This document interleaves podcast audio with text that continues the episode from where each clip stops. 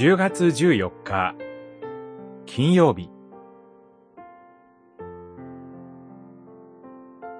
求めよと。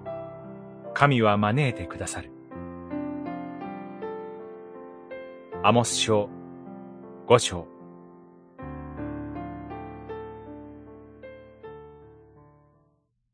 誠に主はイスラエルの家にこう言われる。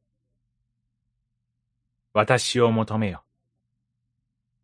そして生きよ。しかし、ベテルに助けを求めるな。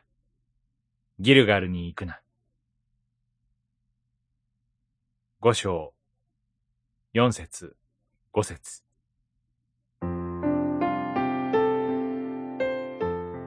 神を求めることは、聖書の信仰の生命です。主イエスも命じておられます。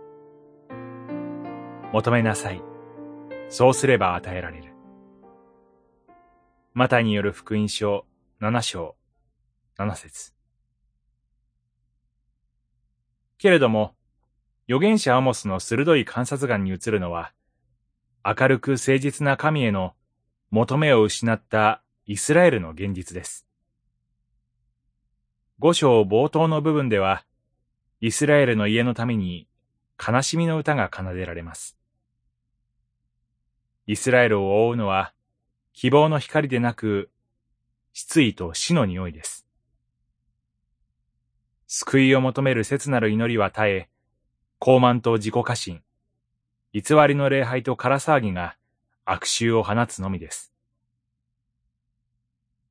一方で神は、真実な求めには命が約束されると語られます。求めよ。そして生きよ。という力強い招きが繰り返されています。ベテルやギルガルへの賑やかな巡礼が命を生むのではない。生ける神は私を求めよと迫っておられます。求めることに前のめりになることを神は願われます。私たちが死を求めるより先に主が私たちを求めておられます。神は私たちから遠い方ではないからです。神は一人子を与えるほどに世を愛し、御子を十字架にまで送られました。世界と人間の悲惨から身を引かない決意が、一人子の派遣によって実現しました。